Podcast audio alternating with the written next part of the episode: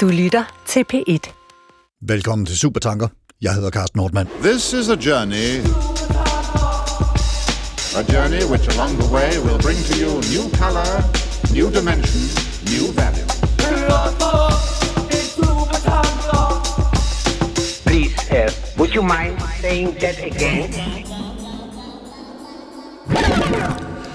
Den preussiske uddannelsespolitik er en brutal afretning for med mindst mulig tidstab at gøre et utal af unge mænd nyttige, udnyttelige til statstjeneste. Som så ofte før her i Supertanker er der flere relevante ord i det her citat, som vi kommer til om lidt. Et citat, som stammer fra Friedrich Nietzsches skrift Afgudernes Ragnarok, som er fra atten otteogfirs. Små et hundrede og halvtreds år senere, i dette herrens år to tusind og toogtyve, er regeringens reformkommission kommet med udspillet Nye Reformveje et, som er en række anbefalinger om videregående uddannelser, voksen- og efteruddannelse samt erhvervsliv. Og ifølge hjemmesiden, er reform, eller ifølge hjemmesiden reformkommissionen punktum d k er den røde tråd, og jeg citerer, at fortsat høj produktivitet skal understøtte høj velstand, også i fremtiden. Citat slut. Og så tager jeg lige en lidt længere version af Nietzsche-citatet. Den preussiske uddannelsespolitik er en brutal afretning for med mindst muligt tidstab at gøre et utal af unge mænd nyttige, udnyttelige til statstjeneste. Højere opdragelse og et utal er på forhånd en selvmodsigelse. En hver højere opdragelse tilkommer kun undtagelsen. Man må være privilegeret for at have ret til så højt et privilegium. Alle store, alle skønne ting kan aldrig være et fælles gode. Pulchrum est paucorum hominum, og det betyder, skønhed er for de få. Steen Nepper Larsen, lektor i uddannelsesvidenskab ved Dansk Pædagogisk Universitet, også kaldet D P U, ved Aarhus Universitet og bestyrelsesmedlem i Sophia, tænketank for pædagogik og dannelse. Velkommen til dig. Tak for det. Du har fremdraget det her Nietzsche-citat om uddannelsespolitikken i datidens Preussen. Hvad er din relation til Nietzsche? Ja, det er jo et langt kærlighedsforhold. Det er dog ikke gengæld, tror jeg, nede fra gravens dyb, men ah, det er jo, jeg har jo skrevet speciale om Nietzsche og Adorno og Habermas, den tyske germanske tænkning der i nitten syvogfirs. Eller faktisk var det tre år, jeg var om at skrive det speciale. Det var i sig selv en pointe. Altså, ja, det må man sige. Det var noget, man kunne engang. Ja, men jeg læste jo også alle verdens hovedværker. Ja, mit forhold er vel egentlig, at jeg synes, at hans tanker er dynamit, og de er stadigvæk højst relevante. Og så er de lidt sådan på kollisions kurs med samtidens værdier. Ja. Altså, de er upassende, de er unzeitgemäße, de passer ikke til vores tid. Og det, han filosoferer jo med hammeren, det er underoverskriften, ikke? Og det gør han jo her, fordi underoverskriften han, på den bog her, ja. Ja, ja, den som i øvrigt hedder Götzendemmerung, som er ligesom i stedet for, det er afguder jo, ikke? Altså i stedet for götter.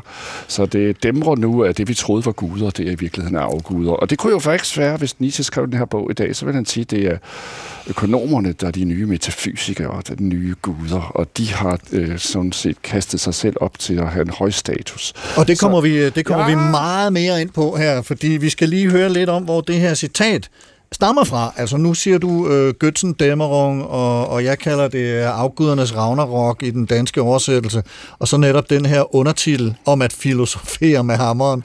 Vil, vil du ikke sige lidt om det jo, værk? Det kan altså, du ja, ja. tro. Altså Nietzsche er jo et mærkeligt menneske. Han dør jo to gange. Det er jo ikke enhver forundt. Men han dør jo første gang, øh, så må sige, mentalt, er der breakdown. I atten niogfirs var han kun femogfyrre. Men så lever han jo elleve år ekstra og sidder som en grøntsag i en stol. Og det her er en del af et kæmpe, kæmpe stort sådan produktivt scenevandvid før den første død. Altså i atten otteogfirs til niogfirs laver han nærmest seks bøger. Og det her er en af dem, ikke? Og denne her bog, Götzendämmerung, har et underkapitel, der hedder Hvad tyskerne mangler. Ja, også den deutschen. Uh, upgate hedder det så, og ungate. Det plejer at være den normale form. Altså, hvad angår tyskerne, ikke? Ja. Det er ungate. Men nu er det upgate, det vil sige, det de ikke forstår, det de går glip af, det de mangler, det de ikke har fattet en lyd af. Og underafsnit fem er så her om dannelsens forfald, opdragelsesvæsenets totale selvdestruktion, og opdragerne, der selv er opdragende, er der ikke. Så det er jo også en kritik af lærerstanden. Øh, altså disse dannede øh, tyske mennesker, der går op i græsk filologi og latin, men grundlæggende har et museal tilgang til denne sådan, klassiske dannelse, der ikke har noget med livet at gøre. Så det, der sker i det her værk, det er, han sætter livet op i kontrast til nytten. Og menneskelivet består i, at når det lever, sætter det selv værdier, og det skal egentlig højne sin egen kraft og sin egen udfoldelse. Det er en form for vitalistisk budskab her, som selvfølgelig bliver meget forkætret sidenhen og kritiseret sønder sammen, men Nietzsche vil jo gerne prøve på at sige, at øh, menneskelivet og det, subjektiviteten skal på en måde frisættes i sin egen ret, øh, og skal ikke underlægges samfundsmæssige nyttehensyn. Og det er så det, han øh, synes at sker i det, i det preussiske uddannelsessystem. Der er sådan en lidt særlig situation, som, som er beskrevet. Det er muligvis ikke lige præcis denne her bog, men, men, men den, der følger efter, som hedder om vores dannelsesanstalters fremtid eller et eller andet, men med nogle unge mænd, som øh, farer forvildet rundt og skyder vildt og, og uhæmmet omkring sig. Kan du ikke lige prøve at fortælle om situationen, og så sætte det ind i sammenhængen, bare ganske kort? Jo, det kan du tro, men det var overhovedet ikke bagefter. Det er seksten år tidligere, som otteogtyve-årig, altså i atten tooghalvfjerds, og her er vi jo atten otteogfirs, altså seksten ah, år ja. tidligere er Nietzsche blevet ung, øh, udnævnt, det var så vel i vores dage, altså som otteogtyve-årig bliver han professor i Basel, og holder faktisk fem øh, foredrag for for Basels borgerskab, må vi regne med. Der går ind til sådan nogle flotte foredrag, ligesom Georg Brandes holdt foredrag i København om Nietzsche i atten halvfemserne. Øh, altså, så er det så bare, altså i de her fem mundtlige foredrag der, der er der bygget sådan en fabel, en historie op om nogle øh, forvirrede unge mænd, øh, også nogle lidt gymnasieelever og førsteårsstuderende. De går rundt nede ved Mosel og er på jagt efter en, øh, hvad er egentlig meningen med livet, ikke? Og, og de går rundt sådan der. Og så møder de en gammel mand, der går i bjergene, og han er sådan en ensom vandrer. Han er en form for filosof, en form for historiefortæller også, og han bliver så til at tale med de unge om livets mening. Og det er jo klart, der bliver sådan noget suspense i det her med en, to, tre, fire, fem, det er ligesom mundtlige foredrag, og de bliver så udgivet bagefter i denne hedder der Über die Zukunft unserer Bildungsanstalten, om vores dannelsesinstitutioners fremtid. Og det, der selvfølgelig gør sig gældende her, og som er den davre tema, altså vedvarende tema også til i dag, det er, at altså, hvis man forsvarer dannelsen, må man så ikke være kritisk over for uddannelsen. Altså, der er det er jo det evigt tilbagevendende spørgsmål, ja. Otto Brøns-Petersen, kattepolit, analysechef i CEPOS og tidligere direktør i Skatteministeriet og kontorchef i Økonomiministeriet, så er du ekstern lektor på statskundskab ved Københavns Universitet. Velkommen til dig. Tak. Og der kom en længere øh, udredning her, og også et begyndende udfald mod øh, økonomer, øh, og det kommer vi selvfølgelig til at øh, øh, tale videre om. Allerførst kunne jeg godt tænke mig lige at høre lidt om, hvad din relation er til Nietzsche. Jeg vil starte med at sige, at jeg har jo slet ikke samme øh, tætte relation til, til Nietzsche, som, som Sten har. Øh, det er vist de færreste. Så øh, det, det er nok sandt, det er nok sandt. Øh, jeg, jeg, jeg synes egentlig, at øh, Nietzsche er interessant, øh, og Øh, jeg har måske et lidt ambivalent forhold til ham, ja. øh, hvis jeg ser på, hvad har konsekvenserne af Nietzsches tænkning været, øh, som måske er det, jeg går mere op i. Jeg synes, øh, hvis jeg kan starte med et positivt, så vil jeg sige, at øh, Nietzsche har jo inspireret en, en tænkning, som lægger vægt på individualisme, et opgør mod konformiteten og et opgør med ideen om, at vi bør være underlagt de eksterne pligter. At, og der, hvor jeg måske specielt har stødt på Nietzsche, det har været hos en amerikansk tænker, forfatter, A T L Mencken, som oversatte Nietzsche til amerikansk, og som bidrog øh, intens til den amerikanske samfundsdebat. Og, og hvem er han, øh, Mencken? Ja, Mencken, han er i virkeligheden, han er, øh, han er autodidakt, journalist, øh, men altså øh, men, men, men, en, en, en tænker i, i egen ret, i høj grad inspireret af, af Nietzsche, og øh, en kritiker af puritanisme, af kritiker af, øh, af, af, af tilbøjeligheden til at øh, få konformitet øh, ud af det politiske system i U S A. Han, øh, noget af det, han elskede, det var at, at deltage i amerikanske præsidentskampagner og, øh, og udsætte dem meget kraftigt for kritik. Hudflette dem. Han, var, han dækkede berømt den her, øh, den her retssag, der var, om man måtte have ret til at, at uddanne, eller undervise i Darwin. I, der var en ah, berømt retssag. Ja. Det var... Det var, det var Det var Mencken, der dækkede den, øh, og optræder i øvrigt i en, i en spillefilm. Øh, øh, spillet af Spencer Tracy. Så, så, øh, så, så jeg synes, at, at den form for, øh, for tænkning, som øh, virkeligheden udspringer lidt af Nietzsche, Øh, og så kan vi så diskutere, hvor Nietzsche har det fra, øh, måske lidt senere, men, men, men jeg synes, jeg har, har noget meget positivt i sig. Øh, til gengæld, så synes jeg, at øh, jeg også ser nogle meget negative spor i samtiden. Og øh, det er specielt, skal vi sige, ideen om, at øh, alle relationer mellem mennesker handler om magt. Og øh, hvis jeg kigger på moderne identitetspolitik, så synes jeg faktisk, at jeg kan se et, øh, et, et meget uheldigt spor, og et paradoksalt spor til, fra, fra Nietzsche. Og der skal vi også passe på, at vi ikke åbner alt for stort et spor der, fordi øh, ja, det kommer vi alle sammen ind på i det følgende.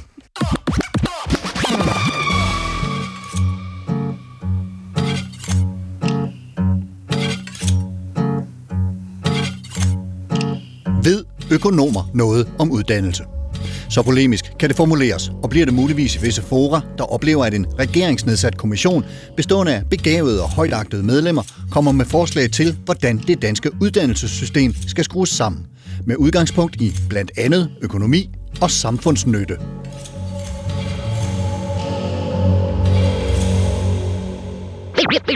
ready for instant action. Prepared for anything and everything. Skal vi kunne det, der står på tavlen, er måske et udmærket spørgsmål på visse niveauer af vores uddannelse, men hører det til i gymnasiet eller på universitetet? Og kunne i forhold til hvad? I Reformkommissionens udspil Nye Reformveje foreslås etårige kandidatuddannelser, som skal skabe nye muligheder på universiteterne, der passer til den mangfoldige store gruppe mennesker, der i dag optages på universiteterne. Kritikere vil sige, at de studerende presses igennem en erhvervsrettet maskine. S U-stipendiet på kandidatuddannelser afskaffes og erstattes med lån på statsgaranterede vilkår. Der skal kanaliseres øget taxametertilskud til de nye etårige kandidatuddannelser og erhvervskandidatuddannelserne, samt et øget beskæftigelsestilskud. Og så må adgangskravene ikke på nogen uddannelser overstige et gennemsnit på studentereksamen på ni. De nuværende adgangskrav kommer uhensigtsmæssigt til at fremstå som rangordning, som prisskilt for, hvor fine de enkelte uddannelser er, og præstationskampen i gymnasiet kommer til at være en usund og uheldig kamp om tolv-tal, fremgår det af Nye Reformveje. Ja, og det er altså ikke ord til andet, men det er relativt tæt på en gengivelse af ordlydene i det papir, der hedder Nye Reformveje kort fortalt, som er tilgængeligt online. Og skeptikere, som blandt andre dig, Steen Nepper Larsen, ser altså en parallel til Nietzsches udsagn fra atten otteogfirs om, at de unge mennesker udsættes for en brutal afretning for med mindst muligt tidstab at gøre et utal af unge mænd nyttige eller udnyttelige til statstjeneste. Så lad os prøve at åbne ballet her hos, hos Nietzsche og, og kigge lidt på, hvad det er, han siger i det her citat, hvis vi nu skal prøve at lave sådan en, en filosofisk læsning af det. Vil, vil du lægge for det? Ja, altså man kunne jo sige, at det drejer sig om at komme fra A til B på kortest mulig tid øh, for mindst muligt investeret beløb. Og det er jo sådan, at økonomer ser på uddannelse i på to forskellige måder normalt. Enten som en udgift, eller som en investering, eller også som begge dele på én gang. Og her er der altså i Reformkommissionens øh, papir jo en øh, forestilling om, at man kan øh, planlægge, altså det hedder jo akkreditering, altså mange pladser skal der være, man kan matche til arbejdsmarkedet, og så kan man simpelthen styre kandidatproduktionen. Øh, og det skal man også gøre pædagogisk. Og jeg kan læse på side enogfyrre her for eksempel, ikke, i Reformkommissionens udspil, at det anbefales, at der udbredes og udvikles et fælles værktøj, som uddannelsen skal benytte til at tydeliggøre, hvad den studerende skal nå på studiet, og som studerende kan planlægge deres studietid efter. Det er jo et udtryk for, at økonomer intet har fattet om, hvad der foregår på den moderne universitet. Der jo angiveligvis måtte være et pædagogisk sted, hvor man øver sig, og man stiller spørgsmål. Men her er det som om, man har lektier for. Øh, og ideen er altså, jo så her... Altså skal kunne det, der står på tavlen. Ja, det som du sagde før. Øh, det var jo ikke Nietzsches synspunkt. Altså her var det jo snarere, at øh, universitetets opgave at ryste øh, konventioner, som også Otto talte om, ryste samfundets grundvold. Muligvis, at mennesket fandt sin egen vej igennem øh, en, en tankegang, øh, og egentlig f- fandt sin yndlingsopdrager. Altså for Nietzsche var det Schopenhauer, der havde opdraget ham. Han har skrevet en hel bog om Schopenhauer som opdrager. Men i dag mener han faktisk, at øh, opdragerne mangler. Og hvis økonomerne bliver opdragere, og for eksempel giver os til, giver sig til at sige, altså alt, hvad der ikke passer til arbejdsmarkedet, det er overuddannelse. Det er jo et begreb, der bliver brugt her. Eller er der manglende match mellem, at folk har lært af, hvad de skal kunne på arbejdsmarkedet. Så får vi jo et meget stramt uddannelsessystem, som jo på en måde bliver et, en, en slags tjenestepige for erhvervslivet. Jeg finder det meget betænkeligt, og jeg tænker egentlig, at sådan noget som lidt spor, altså han kunne både fysik, han kunne også noget filosofi, han havde også en international politisk agenda, han forstod at skrive brev til statsledere rundt omkring i verden, han var bange for atombomber og alt muligt kunne blive udkommet af kvantemekanikken og kvantefysikken. Øh, sådan et menneske, der kunne så mange forskellige ting, han er jo overuddannet, han er fuldstændig unødvendig, det er jo helt unødvendigt at kunne så mange ting, han skulle bare holde sig til at være fysikmand. Ikke? Det er jo gammeldags det her, at forestille sig, at mennesker ikke må tænke på tværs af alt muligt mellem himmel og jord. Det er jo også det, som man de andre gange ellers siger, at vi skal leve af det kreative videnssamfund. Det skal jo netop tænke på tværs og ud af boksen og jeg ved ikke hvad. Så nogle gange så tænker man altså meget småtskåret, og det er jo det, der er tilfældet for nye reformveje her. Der er det stramtandet, og de vil gøre op med retskravet, at man kommer fra bachelor til kandidat.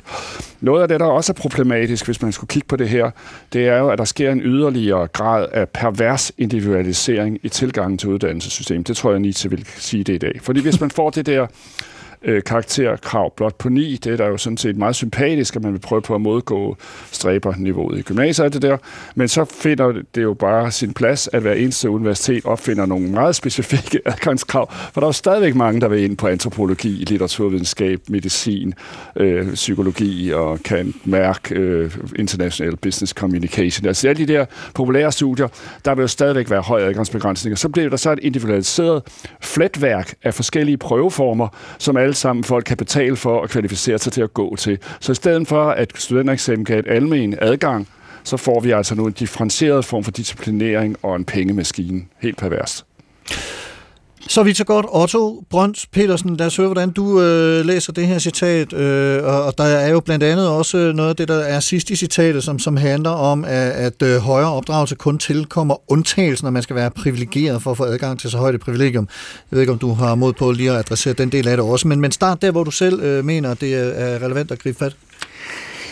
Jo, altså, øh, tænk på Nietzsche-citatet. Ja. Øh, jamen... Øh Jeg, jeg synes, det er... Øh, altså, han har fat i, i noget, noget, noget vigtigt i den forstand, at der altid er en risiko for, at øh, hvis vi har et statsligt uddannelsessystem, ja, så bliver det også et system, der bliver sat til at tjene bestemte formål. Øh, og det kunne for eksempel være, at... Øh, at øh, øh, afrette os, så vi bliver konforme og, og ensartede. Så, det, så den, den risiko, synes jeg bestemt, der er. Øh, øh, så det skal vi være opmærksom på. Øh, man skal måske også være opmærksom på, at der kan være nogle fordele ved det.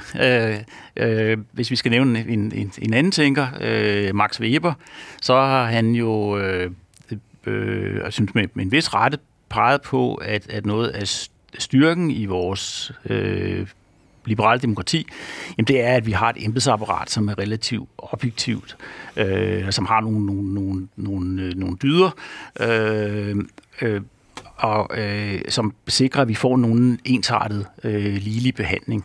Og der er ingen tvivl om, at Max Weber vildt overdriver, øh, hvad, hvad, hvad embedsapparatet kan, og, og hvor, hvor lidt styret det er af egne interesser. Jeg har været embedsmand i mange år, så, så, så det kan jeg skrive under på. Men, men alligevel, så spiller det, så spiller det en, så spiller det en rolle. Øh, øh, så øh, vil jeg, vil jeg sige, så, så, så den positive side er der jo altså også øh, øh, ved det, at vi har... Nogle, altså vi har for eksempel på, på jurastudiet, ja, der uddanner vi meget dygtige jurister, som vi har brug for. Og der er der en vis form for konformitet i, i, i den måde, de, de, de, de så kommer til at tænke på. Det, er, det, det må man, det, det må, må, må jeg, jeg, jeg være fuldstændig enig, enig med, ham, øh, med ham i. Men, men ellers må man sige, jamen, altså, hvad er formålet med uddannelse? Og der synes jeg, det er vigtigt at sige, og specielt hvis jeg skal tale som økonom, er, jamen der er jo masser af formål med uddannelse. Altså et, øh, uddannelse er et vigtigt redskab til at øh, blive dygtigere øh, og, og kunne skabe mere. Så, så det, det har en økonomisk betydning. Øh, vi, vi bliver mere produktive ved at, øh, ved at uddanne os. Så det, og det, det er jo også det, der er motivet for rigtig mange med at uddanne sig. Jamen det er, at øh, de bliver i stand til at, øh, at, at blive mere produktive, og det betyder, at de kan få en, en, en, en, en, en højere indkomst øh, senere hen. Men, men vil det sige, at, at, at produktivitet og, og en højere indkomst senere hen er, er sådan, hvad skal man sige, endemålet for uddannelse? Nej, jeg synes ikke, man kan sige, at der er noget endemål. Øh, det må være helt individuelt. Øh, ja. Og øh, så, så uddannelse kan jo, jeg tror, Sten var lidt inde på det, man kan betragte som en investering i, at øh, man kan få en, en højere indkomst senere hen. Man kan betragte som øh, et, et noget, der er dannende. Man kan betragte som... Øh, Som, som et forbrugsgode, hvis vi taler økonomi stadigvæk, øh, som ikke nødvendigvis har, har noget med det at gøre senere hen. Øh, men så, så, sådan vil det være for os øh, hver især. Når man så ser på det, øh, når man så kigger på, hvad skal statens rolle være, mm-hmm. jamen så kan, kan, så kan det godt være, at man skal have et lidt andet fokus. Øh, og det er nok det, der forklarer, hvorfor Reformkommissionen har det fokus, den har. Øh, og som øvrigt er blevet bedt om det, at den har jo et kommissorium, som politikerne har givet den. Og der kan man sige, øh, som udgangspunkt, så er der egentlig ikke nogen grund til at, øh, at, at, at subsidiere det, at folk bliver mere produktive. Det er der faktisk ikke. Øh, fordi øh, den uddannelsesinvestering, den enkelte foretager, er egentlig nok i sig selv. Hvis man, hvis man giver subsidier oven i det, jamen så, så, så risikerer man faktisk, at folk de, de overuddanner sig. Øh, men nu er vi i en situation, hvor vi har, nogle, øh, øh, vi har et skattesystem især, som gør, at vi øh, giver nogle et kraftigt øh, incitament til ikke at uddanne sig. Og der kan man så, øh, der kan man så hvis Hvis, øh, hvis man tænker sådan, som, som, som kommissionen gør, sige, jamen, så kan vi reparere på det ved på den anden side øh, at, øh, at øh, give, give subsidier til uddannelse, og specielt give subsidier til det her med at blive mere produktiv. Så med den ene hånd, med skattesystemet, der, der udhuler vi produktiviteten, det kan så argumentere, der kan man så bruge det argument, øh, at så, så vil vi med den anden hånd også subsidiere uddannelse, fordi øh, øh, så, så, så, så øh, får man Den der, noget, noget af den der skadelige effekt, den får man så modvirket.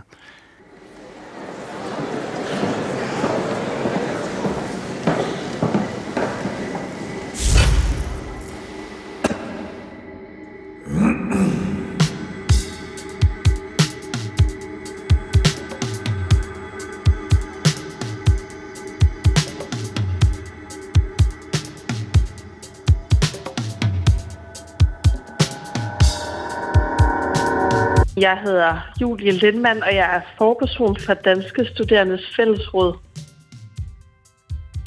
Danske Studerendes Fællesråd er en interesseorganisation for studerende på længere videregående uddannelser. Vi har tyve medlemsorganisationer, som er alle de forskellige studenterråd på universiteterne, og så forskellige studenterråd og elevråd på de kunstneriske uddannelser, så altså kunstakademierne og arkitektskolen og, og selv dem, der er under Kulturministeriet. Vi har ikke været øh, så super positive igen, det er nok lidt mildt sagt.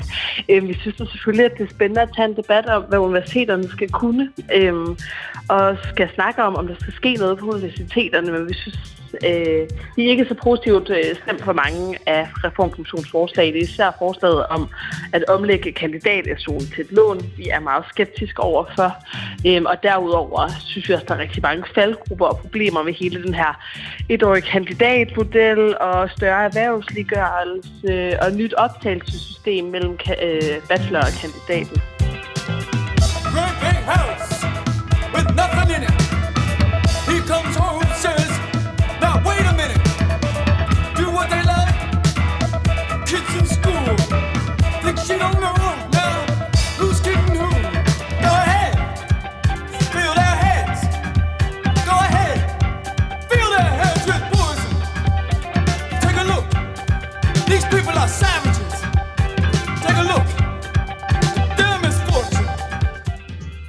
Vi synes, at Reformkommissionen forelægger noget i forhold til erhvervsliggørelse, det at de mm, gerne vil målrette det mere erhvervslivet generelt af hele det her etårige. Øh, vi synes egentlig ikke, der er noget galt med erhvervskandidaterne, der hvor man både kan læse og øh, have arbejde ved siden af, hvis det fungerer bedre for en. Det er jo egentlig at skabe noget fleksibilitet for nogle studerende, som måske har noget job, de gerne vil ud i.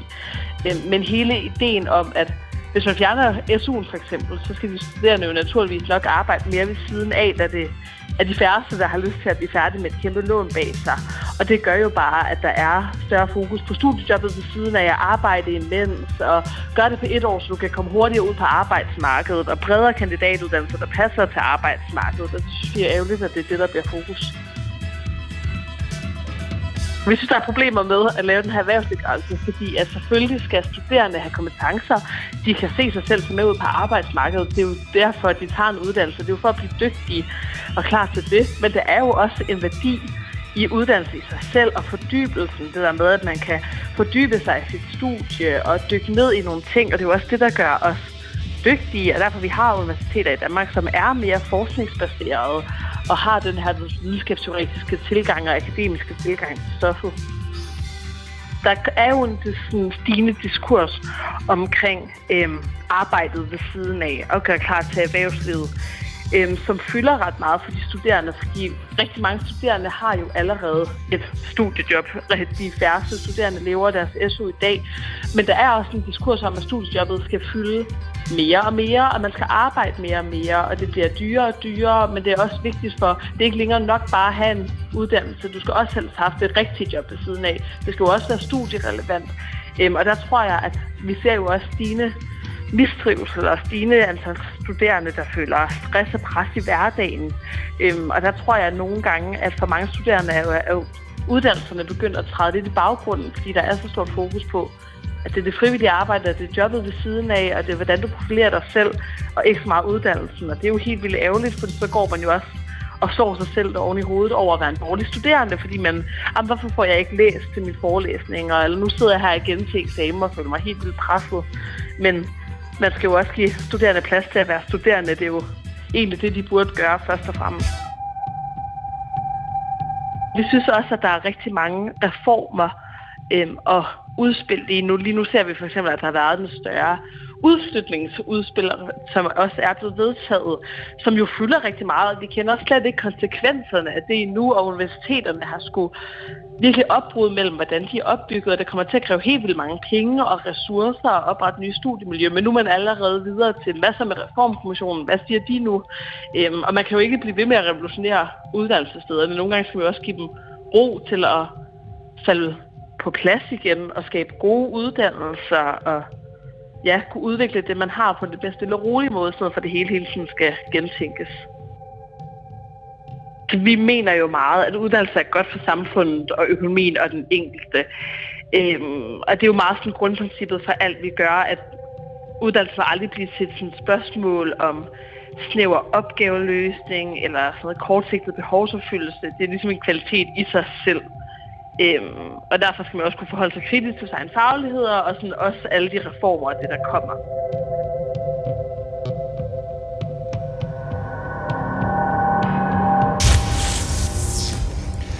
Ja, tak til Julie Lindmann fra Danske Studerendes Fællesråd. Og inden øh, vi satte hende i gang, der sad du og, og havde markeret øh, Sten med, med en finger. Jeg ved ikke, om det var til, til noget af det, øh, Otto var i gang med at sige, og om det også passer ind i noget af det, Julie så siger her.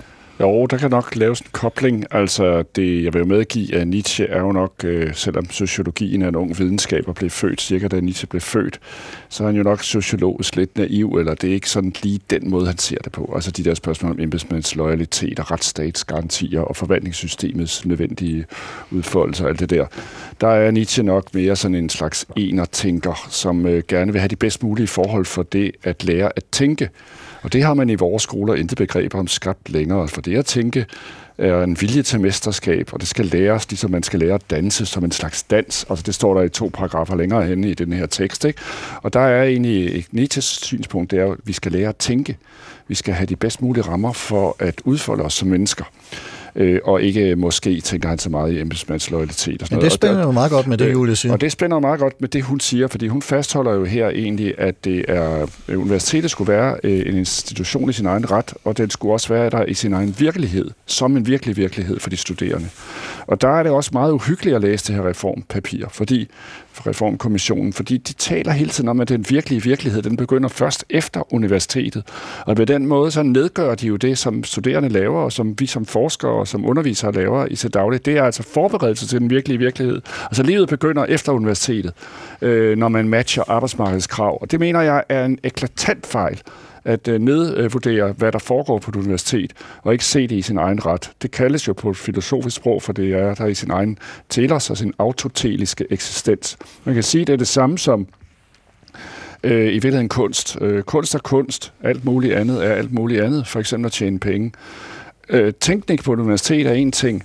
At sælge sine kvalifikationer er noget andet. Altså vi må fastholde, at universiteter er steder, man lærer at have ro til og fordybe sig, og lære at tænke, og lære at tage livtag med noget, man måske ikke nødvendigvis skal bruge på kort sigt på, øh, til uddannelsesmarkedet.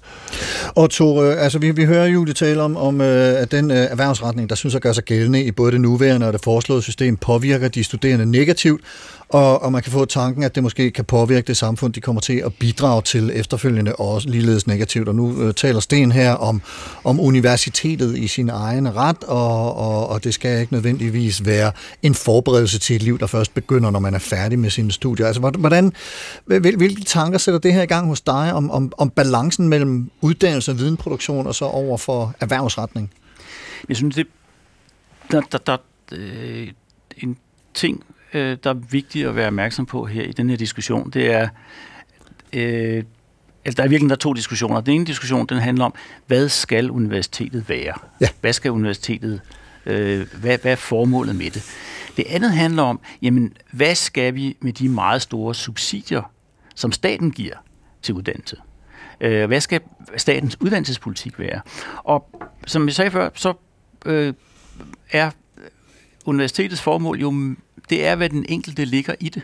Og det kan være mange forskellige ting. Og det kan være måske først og fremmest det at blive begynde en, en proces, som kan ende med, at man bliver et, et, et ganske andet menneske, end det man var. Så alt det der øh, ligger jo i den akademiske disciplin.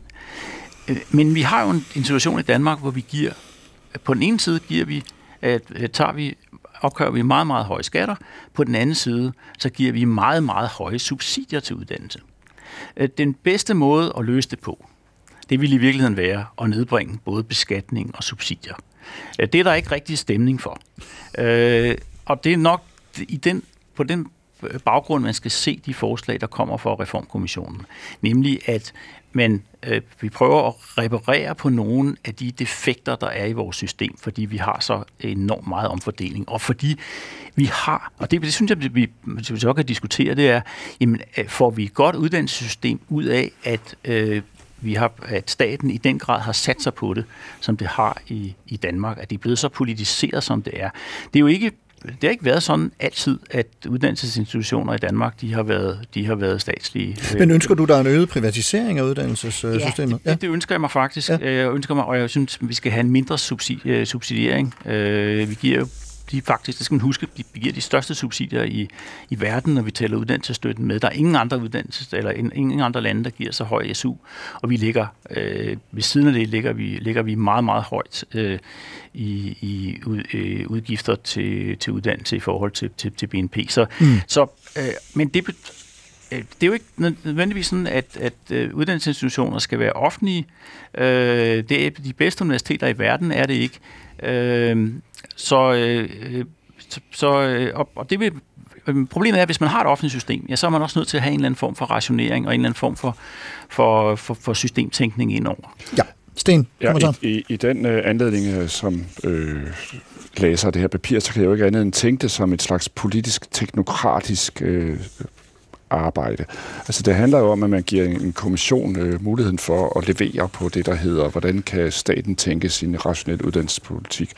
Egentlig øh, uden kærlighed til indholdet. Altså om på side nioghalvfjerds, der er den allermest sjove formulering, eller tragisk, ikke? Det handler jo om forberedende grunduddannelser øh, for voksne, F V U. Og der står der sørme her. Kommissionen vurderer, at der bør opholdes deltagerbetaling for øvrige fag, f.eks. fag som livsanskuelse, billedkunst, formidling, latin og psykologi, der ikke på samme måde giver afgørende almene kompetencer, end dem, der altså er erhvervsrettede for F V U'en. Det er jo altså komisk at læse det her, ikke? Det vil sige, alt øh, overflødet, det er flødeskum, det er f.eks. filosofi, tænkning, livsanskuelse, billedkunst, æstetik, og det er jo en rå form for socialdemokratisk, teknokratisk politik her, der er uden agtelse for den socialdemokratisme, der var fra fyrrerne til tresserne, der gik ind for Statens Kunstfond og for alle mulige bomholdt forestillinger om, at mennesker og arbejder, ikke mindst arbejdere, de kunne bringes øh, store kulturoplevelser og kunstoplevelser tæt på deres liv og sådan noget. Det, det har man brugt fuldstændig med de her fuldstændig historieløse og indsigtsløse socialdemokrater, født omkring nitten femoghalvfjerds, der styrer dansk politik lige nu. De øh, er kun interesseret i det her match. Og der kan vi jo godt blive enige også to om, at øh, der er noget meget stærkt problematisk og noget frihedsbegrænsende. Men jeg tror ikke, at løsningen er privatisering af uddannelsessystemet. Det har andre mangler, at vi får den der Harvard- og Stanford-model, ikke? Hvor det koster tre hundrede tusind om året at studere.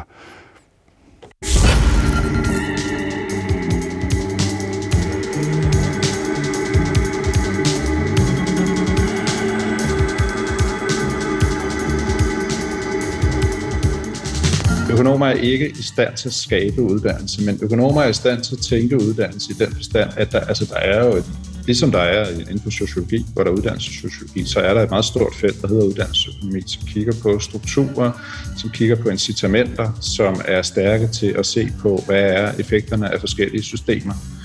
Men når det så kommer til at putte ting ind i uddannelserne, så skal økonomerne nok holde sig til at kun at putte noget ind i økonomiuddannelsen. Det, der kan man være helt rum. Jeg hedder David Dreyer Lassen, jeg er professor i økonomi på Københavns Universitet, og jeg er medlem af Reformkommissionen. Vi kigger rundt i kredsen og kan godt se, at der sidder en del økonomer. Så det er selvfølgelig noget, vi er opmærksomme på. Jeg vil sige, men, men det er jo lidt det her med, hvad er en økonomisk tænkning? Økonomer tænker jo ikke kun i penge, tænker ikke kun i produktivitet. Øh, og et eksempel på noget, vi diskuterer i rapporten, det er jo øh, optagssystemet. Så optagssystemet, det er øh, en af de ting, som, som man kan undre sig over, uanset om man er økonom eller uddannelsesforsker, det er det her med, at folk med høj gennemsnit, de øh, samler sig på meget, meget få uddannelser. Øh, og det kan være, det kan der være mange årsager til, men det er på en lille smule, På, på sin vis lidt pudsigt det her med, at det, at man får et højt gennemsnit i gymnasiet, og også skulle disponere en for særligt at kunne lide psykologi, eller statskundskab, eller, eller medicin. Øh, så der, der er nok også noget andet på spil. Øh, blandt andet noget signalering af, hvor, hvor dygtig man er. Øh, vores synspunkt, og det er, altså, det er jo sådan en blanding af fagligt og erfaringsmæssigt begrundet, det er, at hvis man har over ni til ni komma fem i gennemsnit på gymnasiet, så er man fuldt kapabel til også at læse statskundskab eller psykologi eller nogle af de andre. Så lige så snart man er deroppe over en eller anden grænse, så er det, og man så har fået lige det ene eller det andet gennemsnit, det gør ikke så meget. Det er jo et eksempel på, hvis man kunne lave et system, der kunne tage, og jeg siger ikke, vores forslag fuldstændig gør det, der kunne tage dramaet ud af det med at få et højt gennemsnit, så tror jeg faktisk, man vil forbedre trivsel i gymnasiet øh, væsentligt. Det er jo et af de store problemer. Øh, folkesundhedsmæssige problemer, det er stress og trivsel hos unge mennesker. Og en væsentlig, en væsentlig del af det er jo den form for præstationssamfund, som en selektering ind i et uddannelsessystem øh, giver anledning til. Og det gør det i Kina, det gør det i U S A, det gør det i Danmark på forskellige måder, men, men det er noget, vi kender i alle de her systemer. Så, og det er jo sådan set en ambition i sig selv. Og alt det bare for at sige, at fordi man er økonom, så kan man godt tænke på andet, end om man lige allokerer de rigtige evner ind i de rigtige steder, men også kigge på de her lidt bredere samfundsmæssige effekter.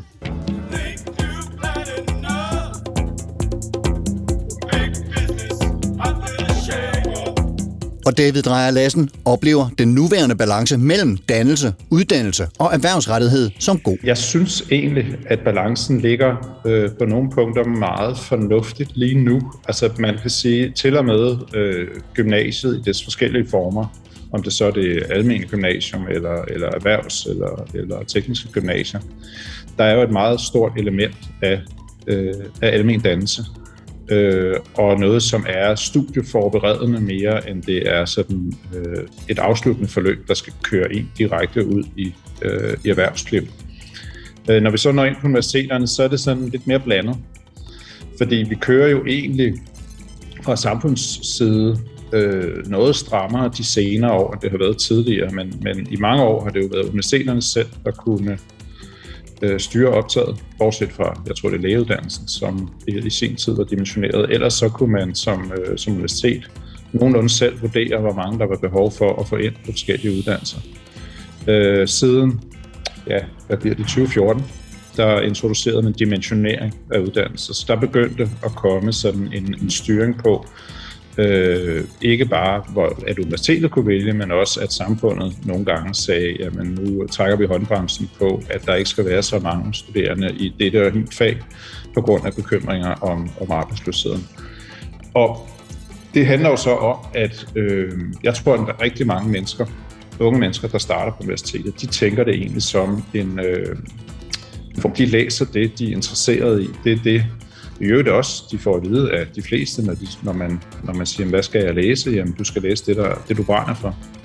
Øh, og så på et eller andet tidspunkt, så melder der sig jo også, øh, nogle, for nogle er det først, når man er færdig med studiet, for andre er det tidligere, øh, er der jo også noget med, at det, man uddannes i, også gerne skulle lede til en eller anden form for beskæftigelse. Altså, den, den indre glæde og dannelsen er en god ting, men det er ikke nødvendigvis det, der er med til at betale huslejen. For nogen er man så heldig, at de to ting føles ad. I mit eget tilfælde valgte jeg at læse økonomi, nationaløkonomi, og selvom nogen vil afsværge det som, som interessant, så kan man sige, at det var, det var min lyst, uden egentlig at kende jobmulighederne overhovedet. Men det har så vist sig, at det er et job eller et, et, et, et studie, som øh, giver sikkerhed for en eller anden form for godt lønnet beskæftigelse.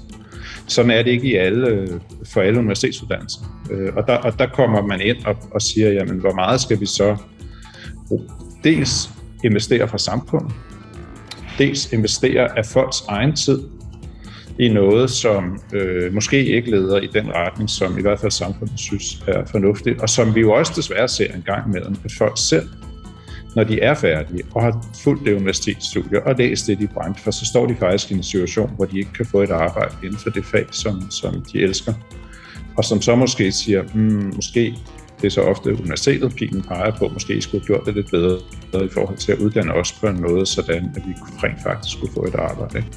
Så der kommer, synes jeg, den der spænding mellem den, hvad skal man sige, den grundlæggende mulighed for at komme til bunds i et fag, men man, man interesserer sig meget for, eller måske ligefrem elsker. Det er sådan den ene side af det. Den anden side af det er at få balanceret det med, hvad der er behov for. Og der vil jeg sige, indtil gymnasiet er der i min bog ingen tvivl om, at det er den almene dannelse. Det er det studieforberedende. Efter det, så, øh, så er der en bachelor, så er der en kandidat, og hvor snittet der skal ligge. Hvornår skal vi begynde at sige til folk, nu kan du ikke længere læse det, du allerhelst vil, men du er også nødt til at tænke på, nu siger det sådan lidt hårdt, hvem det er, der betaler regningen, som er samfundet eller, eller øh, ens medborgere i en eller anden bred forstand.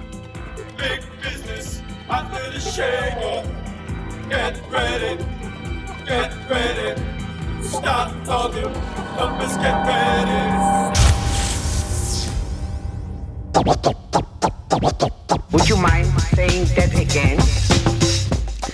Drømmescenariet. De statsfinansierede uddannelser, der for mange mennesker i andre lande end Danmark ligner slaraffenland og ses som en stærkt medvirkende faktor i det velfungerende samfund, som Danmark vurderer sig at være. De uddannelser får et lille nøk på en turboknap, en effektivitetsknap, og så vælter der arbejdsduelige og arbejdsparate kandidater ud på erhvervsmarkedet, som det samfund, der har betalt uddannelserne, får glæde af. Skrækscenariet. De unge studerende presses igennem et foruddefineret uddannelsesforløb som komponenter på en fabrik. Det går for stærkt, og de studerende lærer kun noget, der i forvejen er defineret af et erhvervsmarked, som er gift med en kapitalistisk verdensorden. Verdensorden, hvorfor det er bedst, hvis kandidaterne kan det, der står på tavlen, og egentlig ikke så vældig meget andet eller mere. To scenarier her, sat på spidsen, det indrømmer jeg blankt, men øh, Otto Brøns, er der noget øh, i dem, som du kan se manifesteret i den virkelighed, vi befinder os i, og den vi måske kigger frem imod i forlængelse af det her reformudspil? Jamen, jeg synes, der er, der er en, en, en del i det skrækscenarie, du stiller op. øh, at, øh, at, at, at det... Øh, Nu, nu, nu var David Dreyer inde på det her med, at økonomer kan tænke i systemer, og vi kan tænke i, i incitamenter, og, og hvordan de spiller sammen. Ja. Øh, jeg øh, synes i virkeligheden, hvis jeg skal sige noget kritisk om Reformkommissionen, så synes jeg ikke, de har brugt de redskaber nær nok. Øh, der er meget lille evidens for mange af de konklusioner, de, de, de, drejer, de drager, og de falder meget nemt i den grøft, der hedder at tænke det her som et system, som skal, øh, skal vi sige, drive nogle, nogle kandidater frem, der, der, skal, øh, der skal levere noget produktivitet i den, i den anden ende. At det bliver meget det, der bliver deres, deres, øh, deres, deres, øh, deres fokus. Og det i virkeligheden, synes jeg, På, på nogle måder ligger det ikke øh, i overensstemmelse med, hvordan økonomer tænker. Det kan godt ligge i, i, og det er måske så det, der præger det lidt, det er, når man har sådan et, et stort offentligt system, og man har, hvor man stiller det helt gratis til rådighed, jamen så bliver man nødt til at have en eller anden form for rationering. Øh, fordi ellers så vil, vil, vil, vil uddannelsessystemet kunne sluge i princippet alle de ressourcer, der er til rådighed. Det kender vi også i sundhedsvæsenet. Ikke? Der er man nødt til at have en eller anden form for rationering. Øh, men øh, hvis, hvis man ligesom for tænke sig ind i den logik, jamen så bliver det også meget hurtigt øh, sådan en pølsefabrik, man kommer til at, at konstruere, og det synes jeg godt, jeg kan se tegn på i, i, i det, man laver her. Og så, det kan vi måske også komme, komme lidt ind på, jeg synes, rent, rent økonomfagligt, der øh, synes jeg slet ikke, at, øh, at kommissionen har, har de redskaber i brug, som de egentlig burde have. Hmm. Og Sten, du markerer, og jeg, og jeg kunne egentlig også godt tænke mig, øh, nu har du selvfølgelig en kommentar til det, som Otto siger her, regner jeg med, men, men ellers også lige prøve at, at trække måske nogle tråde fra, fra det øh, Nietzsche-citat, som vi tog udgangspunkt i, og så ind i den virkelighed, øh, vi har i dag, og, og, og måske fremover, hvis du kan prøve at koble de to. Øh, jo, jo, altså man kan jo starte med at sige, at noget Nietzsche han kunne, det var filologi, altså ordenes historie, deres oprindelse, og oikos, logos, altså økonomi. Det betyder jo læren om husholdningen, ikke? Og husholdningen her er jo et meget større, altså samfundets husholdning handler jo om menneskelivet på alle mulige forskellige planer. Men det er jo blevet instrumentaliseret til, at det handler om plus og minus på bundlinjen, ikke? Altså indtjening eller profit eller investering osv. Altså man kan aflæse det direkte. Men samfundets store husholdning, altså hvordan bliver et samfund åndeligt skabt, og hvad giver mening til mennesker og sådan noget, det er jo der, hvor Nietzsche han er på den bane, og siger, at der er meget mere på spil end ren brutal afretning efter metermål. Øh, problemet ved den her reformkommission og ved regeringens måde at føre politik på, at de ikke ser på den blindness and seeing, altså den blindhed, de selv producerer ved ikke at se, hvad de ikke kan se. Og det Det, de for eksempel ikke vil kunne se, det er, at de producerer strategiske unge mennesker. Altså, vi har jo et hav af mennesker på universitetet, der spørger, er det nødvendigt at læse det her? Er det, skal vi kunne det til eksamen? Er det noget, der skal stå i opgaven? Må jeg godt lave sådan en problemformulering? Det spørger folk om, der går på tredje til fjerde år. Og skal det være sådan her i mit speciale? I stedet for altså, at have en vågemodsungdom, som på en måde dobbeltkvalificerer sig. Nu er jeg så gammel, så jeg har været med i Venstresocialisterne, før det blev så Enhedslisten, som jeg synes er noget reformmøg. Altså, jeg var med i det rigtig revolutionære V S-bande der, ikke? I gamle dage, og det gik jo ud på, der var der ikke noget galt ved at kvalificere sig til at blive en dygtig gymnasielærer. Men samtidig med, at man gjorde det, så skulle man også kunne underminere hele den forestilling, der var om gymnasiet. Altså for eksempel, hvordan man lærte noget, og hvad pædagogikken var. Altså vi lavede dobbeltkvalificeringsstrategier, ikke? Der var jo ikke noget galt ved, at man mestrede det, som man skulle kunne på et arbejdsmarked. Det vil jeg alt beskedende også sige, jeg selv har lært. Men øh, man skulle hele tiden have et ekstra gear, så man kunne rulle marmerkugler ind under dumheden, og ind under de dårlige argumenter, og ind under de forstillede tåbeligheder og begrænsende ting for friheden. Og det var den venstrefløj, jeg godt kunne lide. Og den tror jeg, den er i direkte rapport til det her Nietzsche, altså hvordan man filosoferer med hammeren. Det er jo en form for, den kan åbne for en venstrefløjsanarkisme, men den kan selvfølgelig også åbne for noget, som nazisterne kunne misbruge. Og det er jo en lang, lang, lang diskussion, som øh, har, har været. Det kan også øh, åbne for Elon Musk-agtige, vanvittige libertanisme uden øh, hæmninger, ikke? Øh, only the sky is the limit, og det er det ikke engang, ikke? Og så kan vi sende nogle mere raketter derudad af den liberale vanvid. Øh, bare for at lege macho mand, ikke? Altså der, men, men det, der gør sig gældende her, det er jo, altså, mennesker skal have frihed til at fordybe sig. Og det er jo det, Nietzsche han siger her hele tiden. Ikke? Altså, og hvis du ikke kan, kan dybe dit argument, så er der ingen der grund til at høre på dig. Det vidste også Keynes, ikke? Han var utrolig god til at bryde med neoklassisk økonomi, og det var da fordi, han kunne tænke og turde og havde grundigt forberedt sig.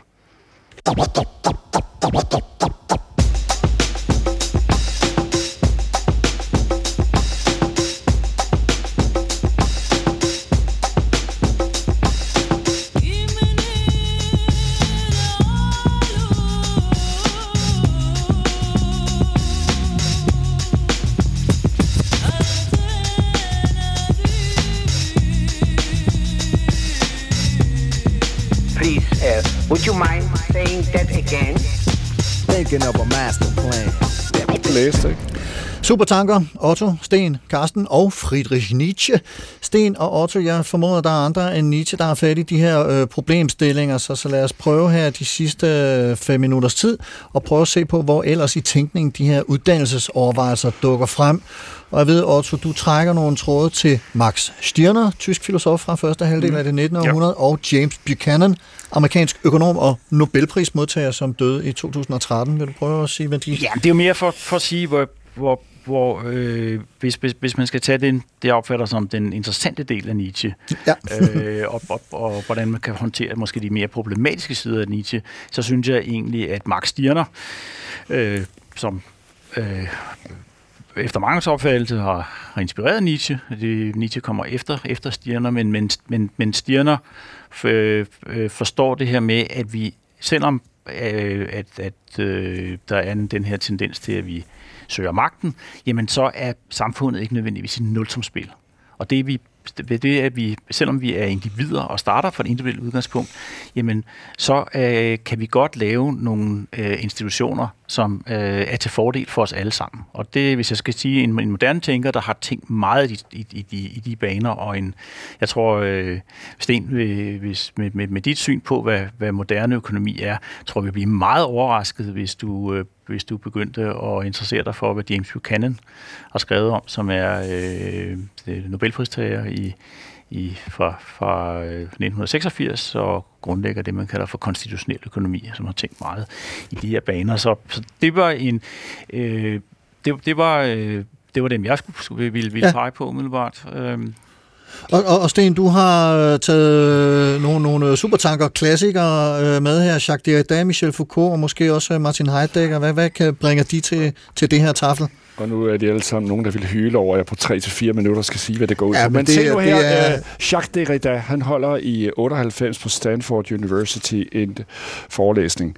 Og ham her, Jacques Derrida, han er en fransk filosof fra nitten trediverne, født der og dør i to tusind og fire. Og der, der i otteoghalvfems, ikke, der holder han den her fantastiske forelæsning om University Without Condition. Og hans idé er altså... Altså universitetet uden på betingelser. Det, det er betingelsesløs universitet. Det er kun ja. betinget af én ting. Retten til at stille spørgsmål, der ikke er svar på. Øh, og retten til at stille ubehagelige spørgsmål. Retten til mm. at filosofere med hammeren, kan man sige. Ligesom Nietzsche. Ja. Det synes jeg er et ualmindeligt øh, fremragende synspunkt, fordi hvis vi altid tror, vi har svarene og kan skrive dem ned på tavler og på overheads og på powerpoints og servere for de studerende, så har vi misforstået, hvad et universitet er. Et universitet er, er, er en invitation til friheden til selv at tænke. Øh, og øh, det, det er, derfor er den her Derrida-tekst, som man kan finde på fransk, L'Université en Condition og deres Undbedingte, eller De Undbedingte Universitet på tysk, altså, den, den er på nettet, man kan bare snuppe den der. Og så er der Michel Foucault, altså hvorfor er han så fantastisk? Jo, fordi han har undersøgt den, den prekære måde, mulighed for, at subjektet bliver produceret på en måde, det ikke selv kan gennemskue. Og det, der jo egentlig sker med vores både universitetslærere, men måske også med økonomer og det med politikere og med os alle sammen, den subjektivitetsproduktion, vi undergår i øjeblikket, den er underkastet den mest instrumentalistiske, mest tåbelige og mest stupide økonomisme, man nogensinde har set i verdenshistorien. Altså Marx roterer i sin grav og tristhed over, hvor dumt det er. Ikke? og, og, og derfor så må man være varsom med at finde ud af, hvad er det for nogle subjekter, vi producerer i dag. Det er i hvert fald ikke nogen, der kan det, der hedder decentreringskunst, eller kan se bort fra egne strategiske interesser.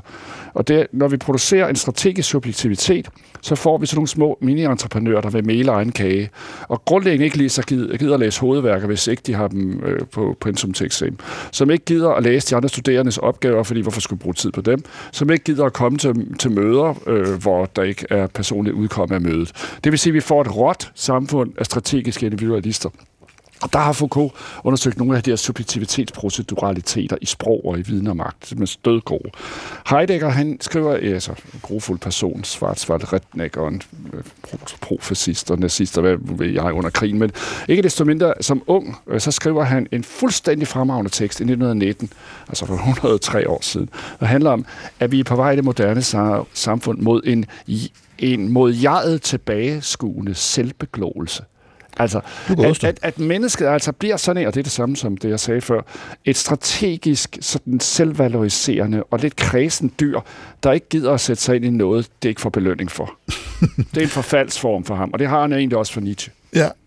Og du markerede lige øh, kort, Otto, og det bliver lige her på falderæbet. Ja, det bliver, en kommentar jeg til det. Ked af at tage det op allersidst, men jeg synes, der er et spørgsmål, vi er nødt til at stille, og som Nietzsche i virkeligheden også starter med, det er, skal alle på universitetet? Og er mange af de problemer, vi drøfter, hænger de i virkeligheden ikke sammen med, at vi øh, har fået skabt sådan en overbygning på gymnasiet, øh, hvor så bliver universitetet meget nemt en pølsefabrik. Så bliver det meget nemt studerende, som er optaget af, hvad, hvad skal jeg kunne mere end øh, at bruge det som det, det egentlig burde være, nemlig noget, noget meget mere eksplorativt. Der er jeg enig med dig, Sten. Ja, lynhurtigt svar på det, Sten. Ja, meget hurtigt, så kan vi sige, at der er jo ikke noget galt ved, at stadig større del af befolkningen får mulighed for at komme på den højeste læreranstalt og lære at tænke kritisk. Men masse universiteter har bestemt bagsider. Øh, men hvad pokker? Altså, det er jo, det er jo Socialdemokraterne og, de, og Venstre og Konservative og Liberale Alliance, der selv har talt det frem, da vi talte om vidensøkonomien, hvor femogtyve til tredive procent af en ungdomsårgang skulle gå på universitetet. Det er jo deres egen politik, de nu sidder med problemet i, fordi de vil jo ikke give pengene til at køre et ordentligt universitet med, med ordentligt antal vejledere og mundtlige eksamener på universitetet er afskaffet og dårlige normeringer og sådan. Og det er jo en del af det her kæmpe masse uddannelsesmaskineri. Måske for mange, for mange studerende i forhold til, hvad universitetet skal være. Jeg er ikke helt sikker på. Det er en diskussion, der fortsætter, kan jeg fornemme. Vi når desværre ikke mere af den her i æderen. Steen Nepper Larsen, ekstern lektor, øh, sludderbrøl, lektor i uddannelsesvidenskab på D P U og medlem af Sophia, Tænketank for Pædagogik og Dans. Mange tak, fordi du kom og foldede dit syn på vores uddannelsesvirkelighed og visioner øh, ud for os i dag. Tak, altid fordi du kom. En fornøjelse. Og Otto Brøns-Petersen, kendt politanalysechef i CEPOS og ekstern lektor på Statskundskab på Københavns Universitet. Ja. Også tusind tak til dig for at give udtryk for dine overvejelser ind i det her. Og så skal jeg sige, at vi prøvede naturligvis at invitere medlemmer af Reformkommissionen her til studiet, men udover David Dreyer Lassens medvirken på bånd, var det desværre ikke muligt at få nogen af dem til at medvirke. Som altid skal der også lyde mange, mange tak til dig, kære lytter. Husk, at man kan høre og genhøre den her uddannelse, øh, udsendelse uddannelse i appen D R Lyd, vores glimrende app og webunivers, og man kan se anbefalinger fra de medvirkende, musikplayliste og skrive ris, ros eller kommentarer på Facebook-siden Carsten Ortmann Radio. Hvis du kan lide, hvad du hører, så del det med dine venner og familie, dannede, uddannede, erhvervsrettede og aktive. Programmet i dag var tilrettelagt af Bettina Olsen, Astrid Pedersen og mig. Jeg hedder Carsten Ortmann, programansvarlig af Mette-Line Thorup. Ha' en rigtig god uge, og på genhør.